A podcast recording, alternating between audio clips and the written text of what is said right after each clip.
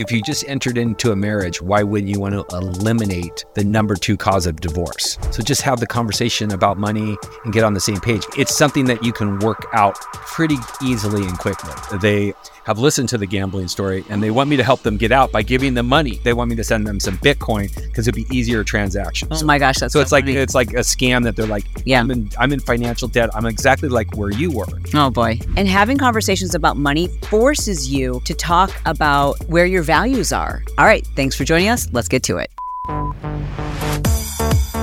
Thanks so much for joining us today here on The Chalene Show, where Bret and I, my husband of 28 years, we're going to be talking about how we handle finances between the two of us as a married couple. We're going to share some of our practices and the ways that we have kind of been able to learn how to see eye to eye. We're also going to share some tips and suggestions. I also think that it changes and evolves as you grow older with your spouse. Yeah. Obviously, we're not doing all the things right now that we did 28 years ago. They evolve. Okay, so new habit alert. Now, when I'm recording my podcast, that's what I'm using as my trigger to remind me to have my greens.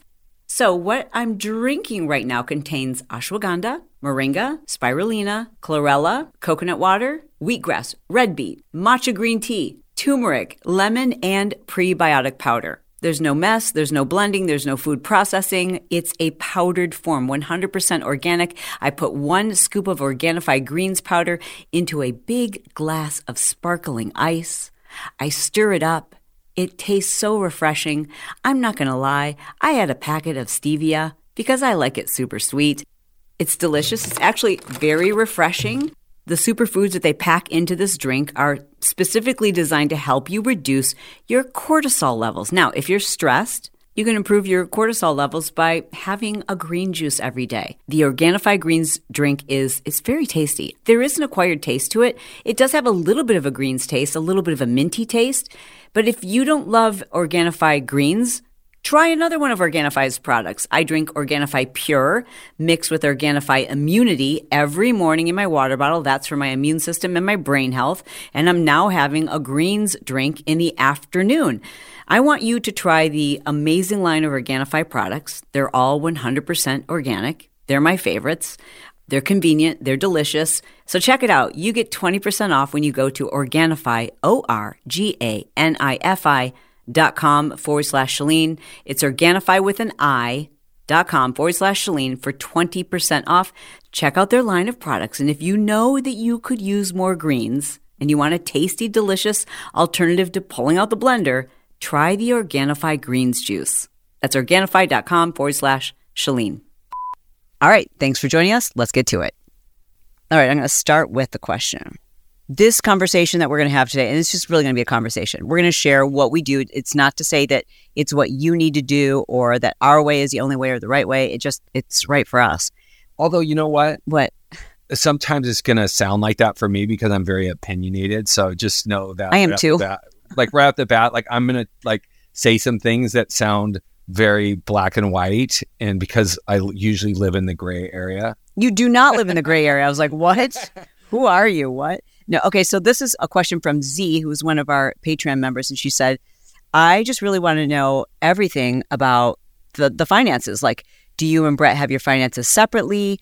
Do you have one account? Do you have joint accounts? Do you have separate accounts? Do you spend without discussing? And I want to know all the things. wow, that could be the podcast. Yeah. So I guess that's what we're going to do is we're going to talk about all the things. I want to first start by saying I think couples, it's like the older you are, if you've been independent for a longer period of time, it might be different. We got married when we were 25 and 26. 25 and 26, but we had been together for a long time at that point, like four and a half years, mm-hmm. not a long time. And long time when you're waiting for the ring. and we just, we really didn't talk about it. We just did it. And by it, I mean we combined finances. Yeah, and I think our generation probably did that just spontaneously a lot more than maybe the next generation after us because just like everything else, things evolved. And I think the generation right below us started families later, they got married later. A lot of times, both man and the woman or your partner or whatever did college and let you know, let's be honest, college loans are a thing. hmm I mean, it's a it's one of those things. A nightmare thing. It's a nightmare thing, and it's definitely one of those things. I mean, how many relationship shows have we watched Mhm. over the last like five years? And when they enter the relationship, it's always like, so how much college have? debt do you have? How much college loan debt do you have? And it's a question all the time. Yeah. So for us, the way that we started our marriage off is we we didn't really I don't recall having a discussion. We just kind of agreed to do it. I do remember talking about like am I going to change my name to your last name? I do remember talking about us doing things jointly and together. Yes. And I remember vividly coming back from our honeymoon and going straight to the bank and Oh. changing everything immediately Mhm. and putting like we weren't in the same bank, so we just I think we closed one one of ours Mhm. and went to that bank and just opened one together and just kind of put our names on it. And I think all you had to do was have your like marriage certificate to be able to do that, and then that was it. So we'll tell you what we did and do, and then we'll share some suggestions. So again, I guess I've got to say this multiple times. Like this is just what we do. We're not saying it's right for you. Somebody asks a question, we're going to share the details. We already knew by this point. We'd already talked a lot about money mindset. We'd already talked a lot about our beliefs around spending. We'd already spent four and a half years together, so we already knew that we were on the same page. Like one of the very first times I went on a date with you, I was like, okay first of all, he's not offended if I try to offer to pay, but he he likes paying. And that meant a lot to me. And I think you probably were recognizing the fact that I was a hustler. A Total hustler. but it just my nature, my upbringing, that's what this all comes from. So that's why when you are talking about a partner in this, you have to have a, some communication Mhm. at the beginning because everybody's coming from a different mindset and a background of money. And my money mindset was like, I saw my dad, I saw my grandfather, I saw the male in the relationship go out and pay for it. Mm-hmm. Whether that's good or bad, that was my upbringing. So Yeah. I just was like, we go out to dinner, I'm paying for it. Yeah. And I remember vividly you always hustling and you like, we're going out to fri- dinner Friday night, but I'm taking you out. And I never like fought you on that. I was like, okay, because I knew that's what she wanted to do. And I'd had a boyfriend, I don't know, sometime before you. I remember, you know, we were like in the same situation, college students. And I remember going to 7 Eleven and we both put like treats up on the counter. And then I remember we got in the car and he was like, whatever. He's like, you owe me $5 and some odd cents. And I'm just like, I made like a mental note, like, we're done. Like, That's the equivalent today, like Venmo me yeah, well, 250. and that just for me, I was like not okay with that. I'm like, the reason why I wasn't okay with it is because I knew I was paying for him for certain things like that. Like, and so that he was already like in that tip for tat kind of mentality. I was like, I, I don't want to be with someone who's like keeping score like that, where it's like you're constantly running this ticker tape in your head. I, I don't want to do that. I want someone where it's like, it'll all work out. I like friendships that are like that. I don't want to go out with someone who's like, okay, I'll get this one, but you owe me blah, blah, blah. I, I don't want to do that. I want to know that it'll be reciprocated and it doesn't have to be to the dollar. That's just me. Yeah. So we combined our finances. And one probably mistake that we made is we didn't even ask a CPA if it was a good decision. I think today when couples get married or come together, like they should probably do some research and find out if it's in their best interest financially, because you could either save or lose money depending upon how it is you file. Yeah, I think eventually you, you know, obviously you filed jointly, Mhm. but there there are some circumstances when you get married in like the middle of the year, Uh-huh. Or like Sierra and Roman and, and Brock and Taylor did, where they were smart enough to like ask their CPA, how should we do this? Mhm. Like, here's what we made last year. Here's what we were projected to make this year. Should we file separately, or does it make sense for us to file jointly this year as a married couple? So those are questions that you, unless you're a CPA or your spouse is a CPA, can't answer. You need the help. Our finances are combined, but we also have individual accounts. So we have individual investments, but all of our, you know, our businesses, everything is combined. But here's the thing that's kind of interesting. When we first got married, he had a job and I had a job and I had businesses. So I had like, you know, as you guys know the story, I, I was trying to like make a million different things pop. So I had like one or two or th- maybe even three different businesses, DBAs. And then I had a job and you had a job. And I had the camp stuff too. So we yeah we had multiple. Did you have that right when we first got married? Yes, Okay. right before. Yeah.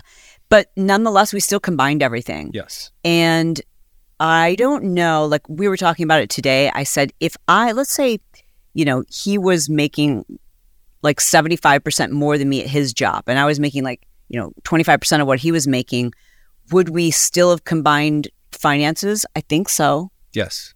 That's just the way we operate. Like we believe, you know, It's a we we entered a partnership. we became one. We became one. We didn't become like a company. We became one source of funds. We're putting all together and we're going to buy things together and we're going to discuss like what we buy and our investments and you know also it also helps if you want to buy a home it's like a lot harder if your stuff separate you're like you got to put it all together so that you you know you have more money for a down payment i mean i don't know too many people nowadays that can afford 20% down by themselves when they're just starting out Yeah.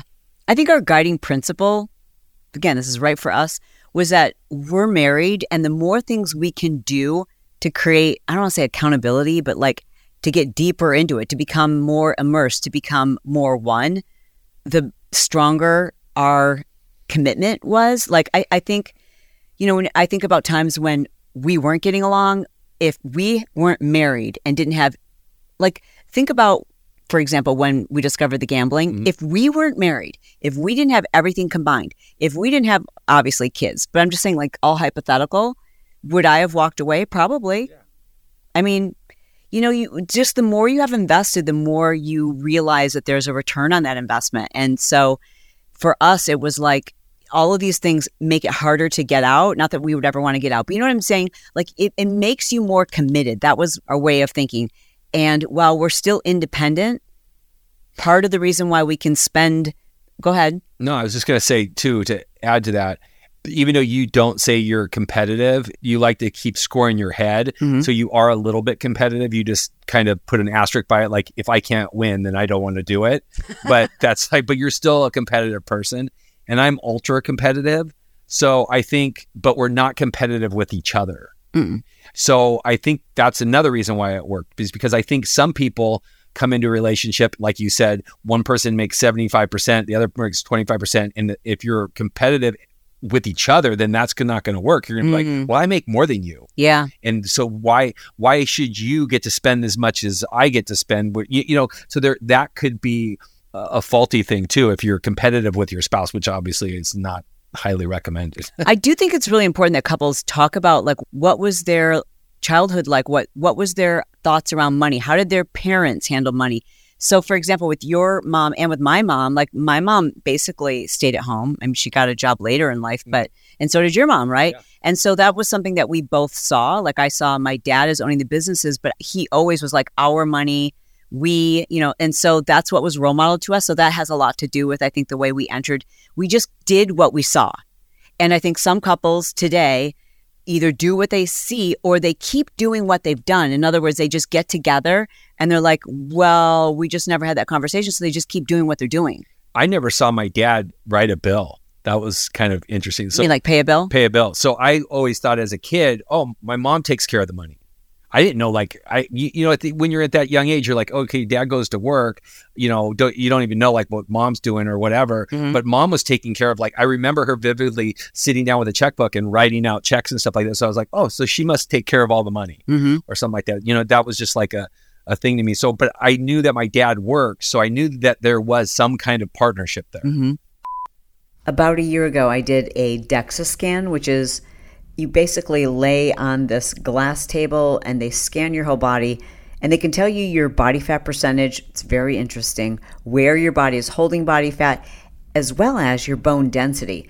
And much to my surprise, I was diagnosed with osteopenia, which is the precursor to osteoporosis. My doctor begins to review my lifestyle and he's like, okay, so are you lifting heavy? Are you eating these foods? I go over everything basically you should be doing to prevent osteoporosis, and I'm doing all of those things. And while I wouldn't say that my diet is perfect, what I do recognize is that there's a component that's missing in my diet. Now, I assumed, as I'm sure you probably are, that it was maybe calcium that I was missing. No, It was magnesium. Okay, then I go on like, you know, a rabbit hole, like obsessed with trying to find the ultimate magnesium supplement because a lot of these magnesium supplements I learn basically only have one strain of magnesium, and your body literally needs seven different strains in order for you to be at optimal health. Magnesium is literally responsible for hundreds of different chemical responses in our bodies. Like, why aren't more people talking about magnesium? Did you know that magnesium benefits type 2 diabetes, helps to lower blood pressure, has countless anti inflammatory benefits, reduces insulin resistance, can improve symptoms of PMS, asthma, heart arrhythmias, high blood pressure, muscle cramps, and hormone related mood swings. Without a doubt, magnesium is an essential supplement that most of us should be taking. The question is is the source that you're using reputable? May I suggest that you go to magbreakthrough.com forward slash Chalene Deal to try the magnesium supplement that I use. It has seven different strains of magnesium.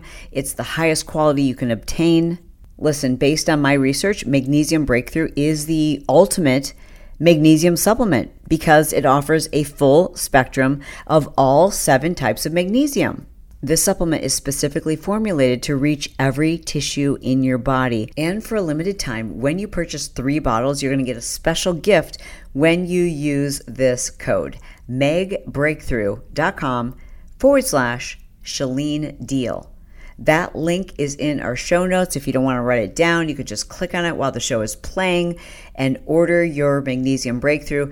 Here's a pro tip take them just before you go to sleep. I didn't mention this, but I really do think the combination of CBD, the CBD supplements that I take, and my magnesium breakthrough, dude, I'm just telling you, my sleep is off the charts. It's never been so good. MagnesiumBreakthrough.com forward slash Chalene Deal. I knew that my dad worked, so I knew that there was some kind of partnership there. Mm-hmm. One thing that we did discuss was we would discuss, like, okay, what are ideas around spending and saving? And we were very much on the same page. We both came from the mindset of we don't need to save that much. We need enough in case there is an emergency. So we had that emergency fund, but we both were, weren't like the penny pinchers at all. Yeah. And and so and I knew right away this I mean like the first month we started dating, he was like, I can't stand it when people are cheap. And I'm like, what what do you mean by cheap? And he's like, I can't stand it when people do things that to save money when it's it doesn't make sense. Like it's going to cost them more time and effort to do the thing or to return really the thing, or it's it's like they won't spend money if something makes like saves them time. That was his big thing. Is like saves them time, or like they can afford to do it and they're just like being cheap. So I knew that about him, and and I'm kind of that way too. And so, what's the mentality of you and your partner? Now, when it came to spending money, we never talked about that either. I know you were hoping that we would tell you, like, we have a dollar amount that we, it was just kind of this understanding and it was never an amount. Because obviously, there's been times when we were half a million dollars in debt, almost over $400,000 in debt. Okay. So I was going to say that I remember you've said this in the past that you thought that maybe my money mindset of always saying yes to whatever you wanted or like what we wanted to pay for was to kind of like hide the gambling because like if I were to say, wait, we can't afford that or why are we paying that much money, you would finally you'd question that and then maybe dig a little deeper. Mm-hmm. But oh yeah. Kind of that was never on my forefront. I would still not say like, oh, we can't afford that. I would just figure it out because even now that I don't gamble and we can afford things and I still don't say like no or like yeah. Oh, we can't afford that. So that's always been kind of my nature is like we'll, we'll figure out a way.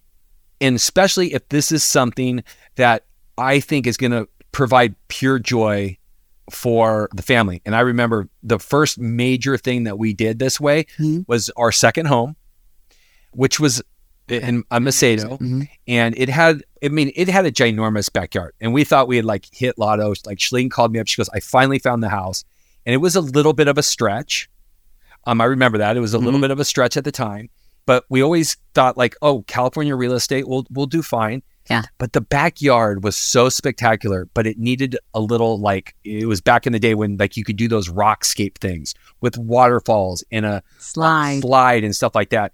I remember we found like the company that like had done a couple other ones, and I remember getting the quote for it, and we just bought the house, and I remember, we got to do this because it was going to make it so spectacular, and the kids were going to like joy. Mhm. And guess what? It worked out that way. I mean, we, we paid for it. We had to sacrifice, Mhm. and we weren't afraid to do that. Like that's a, another thing. If there's a big purchase that you and your spouse see that's beneficial, there might be some sacrifice that you have to make for the next three, four, or five months to accommodate that. Like, what does that mean? Like, maybe not to go out to dinner. And I remember, like, Chalene's like, we just did that huge thing. We we probably shouldn't go out to dinner as much as you, you know we were. And I was like, perfect. Maybe we didn't get as many babysitters or something like that. So we just kind of like cut back a little bit. And sure enough, like you know, after five or six months, it was paid for, and now we had this you know backyard that we dreamt of. And talking about finances is complicated because we've been married for 28 years, number one. Number two is we've been severely in debt, and that debt was in the majority of that was because of your gambling addiction, which I don't think we've ever done a full episode about that. We've done hundreds of. of We've talked about a little bit, We've but never done one on YouTube, but we've done hundreds of. not hundreds. We've done. We've I'm the exaggerator here. we've exhausted the gambling and the debt Okay. and stuff like that on podcasts. Like if you if we've if done, that's how you feel, that's fine. done ten years of podcasting, we've done probably at least seven. I don't know that we've ever talked about that like all the way, all the way. Oh yes, we have. We've talked about. You interviewed me about like when you sat me down and how I oh, felt. oh, okay. Everything. All right. Well, you guys have to let us know if, if in fact you're like, wait, I have no idea. Well, sh- we'll then they can they can look it up. well, I, I- guess what I'm getting from your body language is you don't want to talk about it. I, I'll talk about it again. I'm just saying, like, look, we, we've already talked about it. The only reason why I bring it up is because I think there are people listening who may be new, and I think that a lot of marriages encounter these moments where it's like everything implodes. And we've been there. Like we've had those moments where everything implodes, and a lot of couples are like, they don't know that happy couples have those moments too, Mhm. and that there are ways, depending on how both people respond to it, to come out of it better. I do have two gentlemen from India on Instagram that keep DMing me. I finally blocked them because they have listened to the gambling story and they oh. want me to help them get out by giving them money, Are you serious? sending them money to, and especially they want me to send them some Bitcoin because it'd be easier transactions. oh my gosh, that's so so, it's like it's like a scam that they're like, Yeah. I'm in I'm in financial debt. I'm exactly like where you were, oh boy. you know. So it's like, But my point is, it's nuanced and it's not just a black and white, here are the rules. And I know people want that. And you're going to see YouTube videos or listen to podcast episodes where they say, you know, you should have an exact number that you both agree upon is like, we don't have to discuss it. We can just spend it. We never had that and we still don't have that. In fact, what we talked about this question before recording and what we have is such a complete understanding of how the other person thinks in terms of like what's a ridiculous thing to spend money on, what's reasonable, what's a waste of money. And so there isn't an amount. Like like I wouldn't ask him if I wanted to buy a $400 pair of shoes. I would just buy them.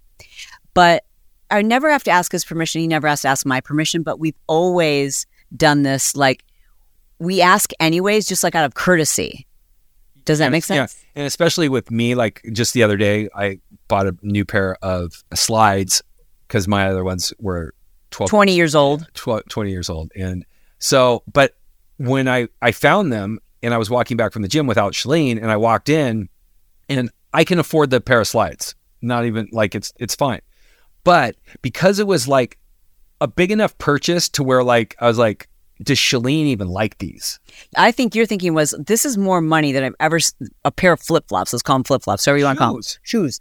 Shoes. But they're just like they're rubber, and and so I think in your mind you were like, their designer is this stupid? Is this Yeah. Is this dumb? a bad purchase or or do you, do you not like them like because y- you know they are a little different looking they're not like typical sandal Yeah. that i would wear so i ran that by you like And we, think we do the like, does this make sense? you did So that for- with the purse you did that with the purse Yeah. that you bought in in, in mhm, miami mhm. you literally came out and you're like that's the most statement spectacular purse That's the most Chalene purse I've ever seen. I said. And i was like and she, you're like but it's x amount. I'm like yeah you go get it. but you love it. Yeah, Like you literally just said, since you've got it, you've probably already, uh, you know, taken it out more than any purse I've ever seen you. hmm hmm So, I but I do, but that's that's an example of something that like I would never, he knows, I would never spend a crazy amount of money on a purse because, well, I mean, crazy is all relative. Yeah. I wouldn't spend the money that we could afford to spend on a purse because I think it's a dumb thing to spend money on. Yeah. E- unless you're like going to have it forever. And and my mind has changed about that. Like some of the purses I bought in the in the past, I'm like, why did I buy this? Like to flex, it's so dumb. Like now I don't think that way. Now I buy purses because I'm like, this is an amazing statement piece. Like it says, you know, it like matches my style. It's not because it says Fendi across the top or whatever. But when it comes to our spending, we don't run things by each other if we know it's reasonable and we know it's the other person wants that thing too. So, for example, we were just working on getting flights for our kids to fly here to visit us in the south of France. And I didn't even ask what the amount was because we both want them to be here. And I knew if it was unreasonable, he would say, I don't know if we should do this. It's X amount if it were unreasonable. But like, I always put an amount in my head when you're getting a quote. You know, like obviously you can look at a price tag and like no, but like when it's uh, like a price for a flight or a hotel or whatever it might be, that's like you, you know you don't know what the price is going to be because maybe it's seasonal, maybe it changes, whatever. And so I had a price in my head, and it was literally like half the price of what was in my head. Mhm. So I was like, I don't even think I told you until like you know after it was already booked and Mhm. sealed because we had already discussed like we want our kids here, so it doesn't matter really. I mean, at some point it would have been like, no, that's an unreasonable amount of money to spend, but it wasn't. I think it's okay though for couples to have, especially again, we're in a different place. But when we were in in debt, remember, and and we both agreed, like this was a really important pivotal moment in our relationship where we agreed that we would not use our credit cards, that we would basically cut up our credit cards, other than we kept American Express because that's to be paid off every month. And we both agreed that we didn't want to file for bankruptcy. We didn't feel like that was right. We both agreed, like we had these conversations, and it and having conversations about money forces you to talk about where your values are. And our values were such that we were like, we got ourselves into this mess. We're not going to strap other people with our debt by filing for bankruptcy. We also believed, like, okay, let's only spend cash. We didn't go out to dinner. We ate at home. Like, we both agreed to do those things. But I think depending on where you're at, you might want to have a number where you're like, Yeah. especially if it, it's an argument Yes. or there's this weird tension, right? Like, so I think some couples argue about money, and other couples, there's just this weird kind of resentment Mm-hmm. where they'll be like, oh, so I see you bought a another guitar. Or wow, that's your seventeenth pair of black shoes. you know, it's like you know whatever it might be. But I think I think you're right. I think it's a good practice, especially in the beginning, to like discuss like, okay, here's the deal.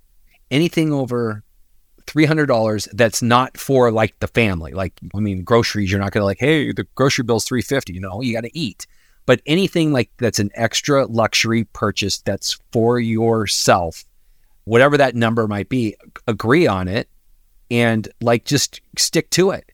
Plus, it'll make you feel a lot better too, especially when you're like at the supermarket or you're at the store and you're like, I really would love these things. This is why I w- want them or something like that. And you text your spouse and they're like, go for it. Then all of a sudden you got approval and you feel a lot better about it. Yeah, but I would say also if there's another option, which is you have your own, like you have a joint account. Like again, you don't have to combine anything, but it would be my recommendation if you were my kid and you're asking me, I would say it's probably better in terms of your unity to have a joint account and then to have separate accounts where like you have a certain amount that you both agree upon goes in your joint account. Like that covers all of your bills, your shared expenses, the house, all those things. Like that should be a joint account, right? And then you have the rest that goes to your independent accounts, separate accounts, if that works for you, especially if there's this weird, like you feel awkward or it doesn't feel right for you to ask your partner, like, can I buy these shoes?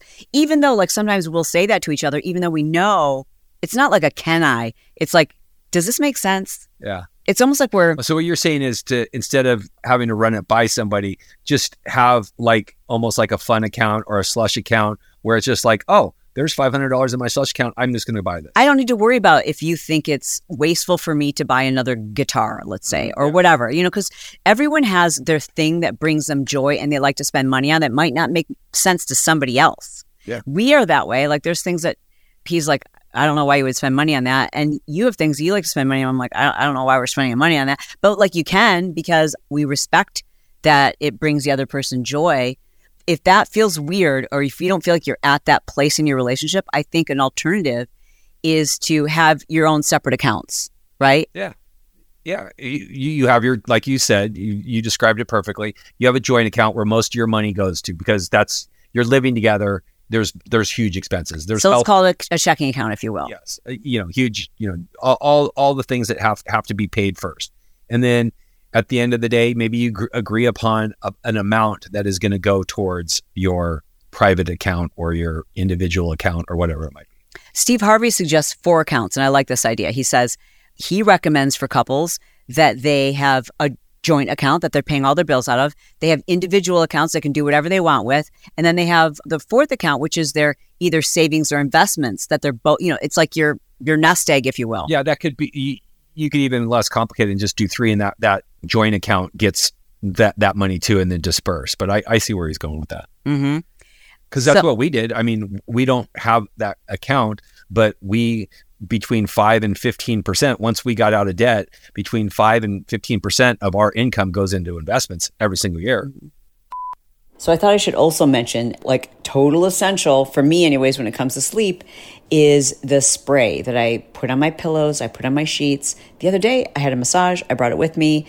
The spray is amazing. It's made by Blissy, and it's their eucalyptus lavender spray to die for. But the reason why I found it is because I was looking for a silk pillowcase, and Blissy has like the highest ratings of anybody. So I bought a, a silk pillowcase from Blissy and I just added this to cart. I'm just telling you that. So if you go get yourself a silk pillowcase or one of their amazing silk robes, you are talk about a fine item.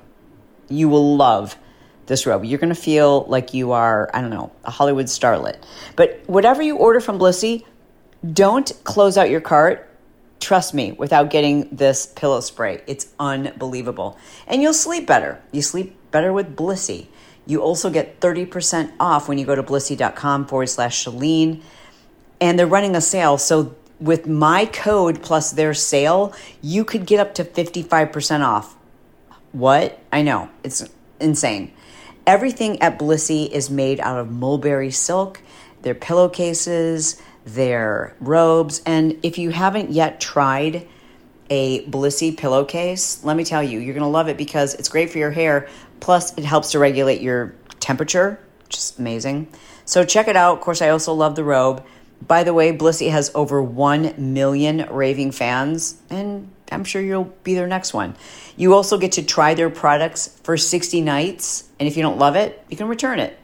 You also get 30% off on top of their sale prices, so that could be all the way up to 55% off when you go to Blissy, B L I S S Y dot com slash Chalene. Don't forget, you want to use code Chalene.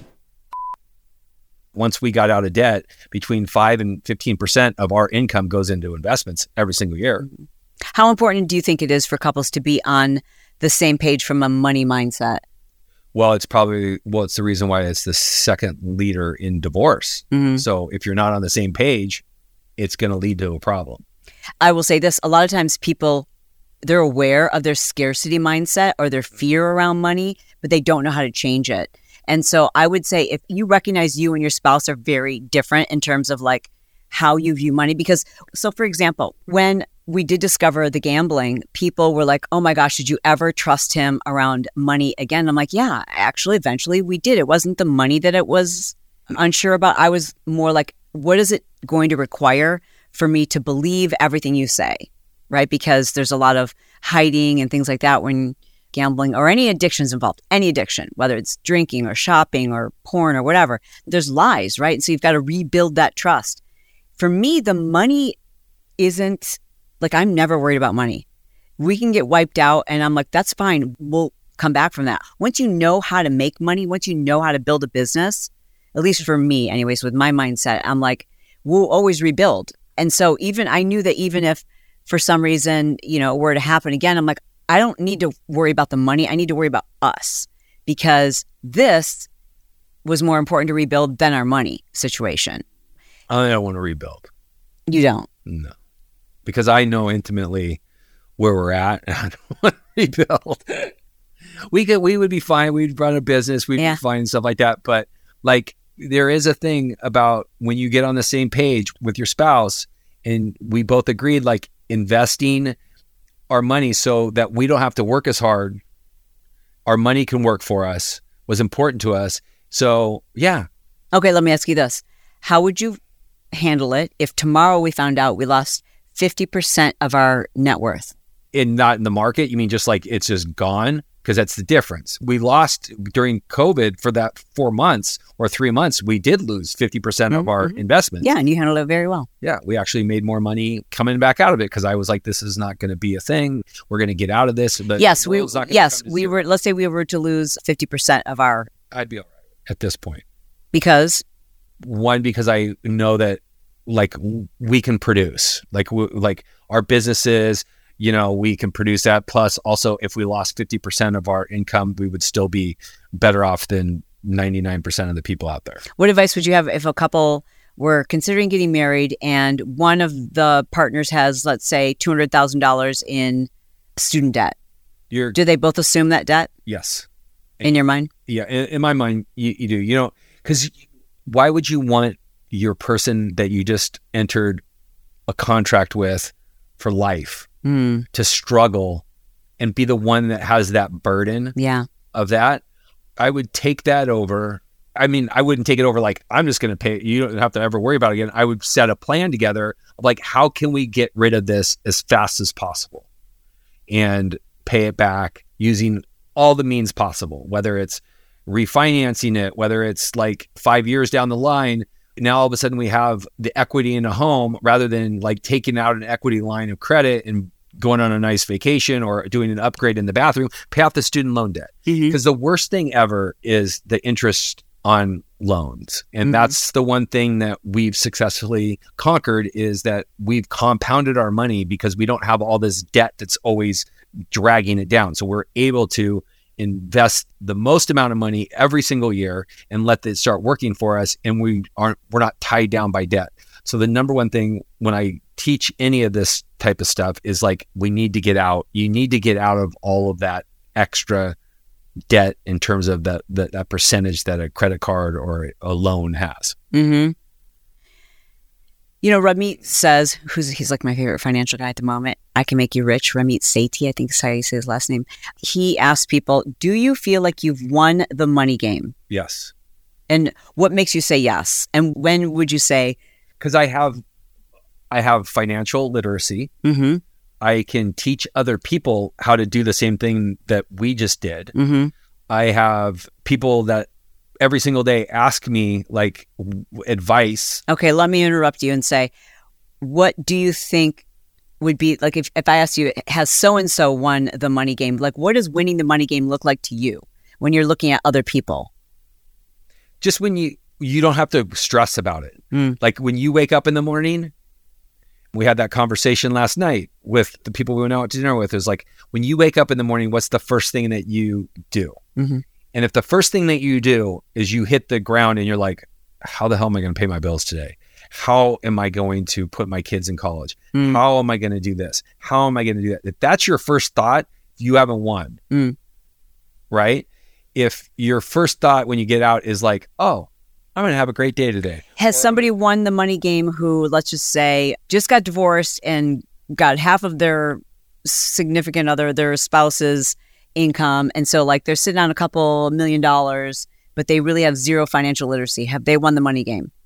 No, probably not, because you what's going to happen is is you're going to do foolish things. Because what what's the statistic? Like, I, I'm going to throw this out there, but a large portion of people who win the lottery Oh, it's be, huge. ends Losing. up broke. Yeah. like you know, and there's tons and hundreds and hundreds of athletes that have made millions and millions of dollars over We know a lot of them. 10 year career and they're broke Mhm. because they they don't teach financial literacy in high school and they should and then once they get married they don't learn they just like oh They don't know here's compound money i just pay taxes and the the rest i can just go spend additional streams of income. I, I would dare say that you might think you've won the money game because you have money, but if you don't know how to make your money make you money, if you don't have financial literacy, that's like being up in a game, but you don't know how the game is played. You don't know the rules of the game. It's just by luck that the other team, you know, kicked a goal through their goalpost, and so you're up. But it's it's just by chance. I think the way to truly know that you've won the game is to know the rules, like to know how it's played, to know what it takes to get up and to stay up. Yeah. And that's something that I think a lot of couples need to grow together. Like one of you typically, because opposites attract, one of you usually is more interested in financial literacy than the other. And that's not to say that you can't learn about it. Like you have educated me, but it's also something that I see as my own responsibility. Right. And like when we, we first got together, like you didn't know anything about marketing, no. zero. And I didn't know anything about finances, but I knew everything about marketing. And so, you know, he's educated himself on marketing and I would put him up, you know, head to head against anyone in terms of like marketing and figuring out how to like grow a business from that standpoint. And that's because you've educated yourself. And I've educated myself around financial literacy and understanding like, okay, it's seeing like, gosh, I don't want to have to work. I want to be in a place where I love working, mm-hmm. but I don't need to. And neither of us need to work because we've used our made our money work for us. And you can do that too. And like this is a perfect spot for a shameless plug for he's got a course called Money Matters. It's not an investing course, it is financial literacy. Your high schoolers should go through it. You should go through it. It should be taught in schools. Our kids have gone through it. Yes. And because of it our kids really are at an advantage like they they know how to invest, they know how to manage their money and hopefully they feel like they're in a position to to win the money game. Yeah, it's small right now. It's smaller, but that's the wonders of compounding your money over time. Mm-hmm. It's when you start young and stuff. Hey, in all seriousness, I'm not kidding. His course, Money Matters, the responses, the emails, the DMs we get from people who have invested in this course, it's very affordable. And it's something you literally can't afford not to have this information. So don't be embarrassed. Don't be ashamed if you you just really feel like you don't know much about money, like how to invest it, what stocks and bonds are, what are all these terms that people are referring to. It sucks to be an adult and to have money but not know what it takes in order to keep it. And that's why he created this course. Again, it's not an investing course. It like literally gives you financial literacy. You're going to feel so much more confident when it comes to money. So I highly encourage you to click the link in our show description and check out Bret's course money matters. All right, back to the show. I also would say that another thing that adds confidence to a relationship is, like Chalene said, typically there's going to be one person in the relationship that is a little bit more knowledgeable where the money is, how it's growing, and responsible. And maybe even more interested in it. Correct. And maybe more interested. In this relationship, that would be me. But and we have we've had a, the same financial advisor since 2004. So he went through the gambling and everything. And he knows and he knew all about it. He knew all he knew all about it. And and we had to shift roles for a short period of time like where I was then the person who was in charge of all of those accounts. And I know, you know, to cut to the chase, there came a point at which where I'm like, this is way more interesting for you and I don't want this responsibility. I just want to be able to see where everything is and how we're doing on occasion. But like it's just not as interesting or as like for you it's it's almost like a game. It's like exciting for you to see like how our accounts grow like every couple of days. So I'm like and, keep up on it because are we still okay? You know? Yeah. I mean I could literally shift all of our money into a place where I don't have to like think about it anymore. But I also know like there is a part of me that I I like to like learn about CEOs. I like to learn about industries. I like to learn about trends. It's fun for me. It's knowledge that I like to do. It's really important if you do have one of those financial advisors because typically like in our case, I was the one that was like in charge of that because just by default and it was my my thing and she not that she didn't have interest in it, it was just like something that I took over.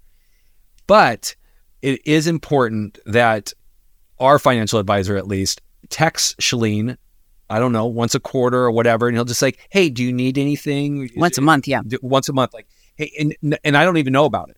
It's almost like his way of saying, "I'm on both your teams," yep. even though Bret's talking to me on almost if anything feels awry, if Yeah. you have any questions, like he's it's awesome. I, I did want to say this. It is important that you like you don't have to have the exact money same mindset, but it's so much more healthy if the two of you can grow towards kind of a, a meeting ground, like a, a middle ground, you if you will. And so I want to recommend some books because that's really helped us both in terms of our money mindset and our financial awareness is books and podcasts and listening to YouTubes and watching Netflix. Like, so I'm going to list a couple of great resources. I'm going to list for you a couple of great books that I recommend, and I'll tell you why they're important to listen to.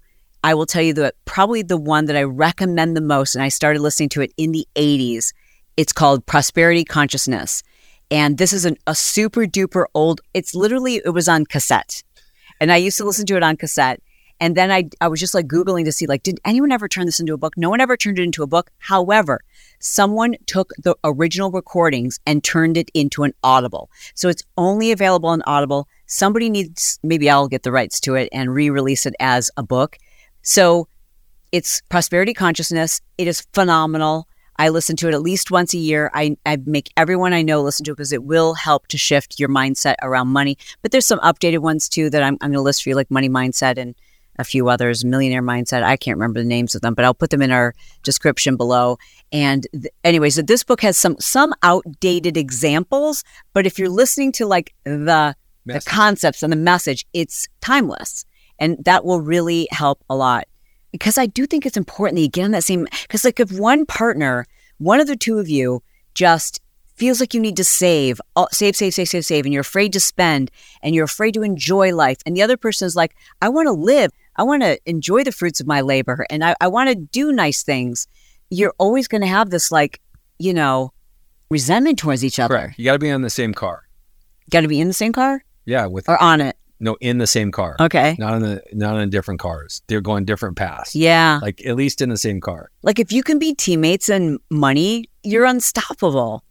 You know, so don't just instead of like fighting your partner and resenting them and or calling them names like, "Oh, you're cheap," or "You spend with reckless abandon." Like, don't call each other names. Like, just really start discussing this and getting on the same page. How would you tell a couple like s- some good tips on like how to start having these conversations? Like maybe a money date. Yeah, yeah, that's exactly what I was going to say. Like, just have a money date, and guess what? The first one's going to suck, especially if you're not on the same page. If you're on the same page, then you probably are already like you don't need a date. You can just like we'll just go drink champagne and talk about how much money we have. But if more than likely you're not on the same page, or you have some things to discuss, Mm-hmm. whether it's about how you grew up w- around money, you know, what your feelings about money, your retirement about money. There's so many different things that you can start talking about. Like, are you renting? Do you want to buy a house? Well, you better set up together a plan, and that plan starts with like a money date. Like, literally, like sit down and go. These are all of our. And why do you want to buy a house? Do you want to buy a house because that feels like that's the definition of success to you? Do you want to buy a house because that means security for you? Have you both really looked at the research and used like a buy versus rent money calculator, which you can just Google it and you can see if Does it- does it even make sense for you? Like we're all so caught up in these like stereotypes and like messages that like, oh, you're only successful if you own a home. That's not necessarily true. It might be the dumbest decision you ever make. I mean, we can afford to buy a house in Miami, which we're thinking about moving there, but it doesn't make any sense right now To buy one right now. to buy right right now. So Yeah. also like on that money date, you could talk about like if you have that debt, like how are we going to pay off that debt? So there's so many different strategies that you can do that you can start making these money dates once a week or you know a couple times a month and you don't have to go anywhere. You just do them at the house. And I think it would be important in that date, and just like he said, maybe just do it once a month, not every week, right? You don't want every date night to be about money. But like if once a month you just set aside time, it doesn't mean you have to go out to dinner. Like you said, you could just, it's time that we have scheduled to sit down and have this conversation. And you can start by talking about like, what do we want to be excited about in the future? What's something that's like really important to me? I always dreamed of being able to fly my family to Europe. I've always dreamed of being able to buy my mom a home, or I've always dreamed of being able to, I How don't know. about eh, how about we're going to have a family and we want to have our kids go to college? So what does that look like? And Yeah. And just ha- let each other get your dreams on paper. And you don't have to tell them that's a dumb idea or a good idea, but it's important to understand what those dreams are and then understand why is that important to you. Right?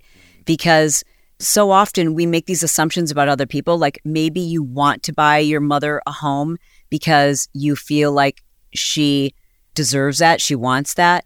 But with a little further investigating, you might find out that your mom doesn't want to move, doesn't want a new home. You know what I mean? Like, so just get it on paper. And then in a future date, you can talk about the ones that you're like, okay, I need to know a little bit more about this one because I really am not down with buying your mom a house or like whatever it is. You know what I mean? Like, it's just having open conversations. And if you're really not good at this, there are experts, as there are with all things, who specialize in being the mediator, the person who can guide yeah, guide you through this stuff so it doesn't feel so awkward. So you're not attacking each other because sometimes the thing that you're missing is the communication skills that help the other person not feel defensive. Because when someone's defensive, you don't get anywhere. If you just entered into a marriage, why wouldn't you want to eliminate the number two cause of divorce? Yeah. So just have the conversation about money and get on the same page. It's something that you can work out pretty easily and quickly. Mm-hmm. And it's important because the thing I was just thinking about is when one person is making more money in the relationship, the person who's making less money often feels less power. Mm-hmm. They often feel as though they don't have the right to speak up and say, I feel like that's kind of an unnecessary expenditure. And it shouldn't be that way. You know, if you are truly united front, then your opinion always matters. It always matters. Mm-hmm. And you'll only build up resentment and a wedge between the two of you if you just try to stuff that down and feel like, well, I don't have the right. You absolutely have the right. It's all about how you talk about it and timing and tone. Yeah. Thanks for spending this time with us, you guys. I hope we answered as many questions as we could. I like. Sure, we did, but if we didn't, you know, you can ask them below. Yeah, you can drop your comments below. Of course, you can weigh in on anything that we discussed here if you're comfortable sharing your situation. Like, what do you and your partner do? Is everything combined? Do you have individual accounts? We'd love to hear from you and get some perspective for anyone who's in this position trying to figure things out. Bottom line is this if what you're doing works for you, keep doing it. If it doesn't, then take the steps to improve it. It is our goal to share what works for us. We're not trying to tell you what you need to do, but we do really appreciate that you've spent this time with us. I love you. I mean it. And I'll talk to you soon.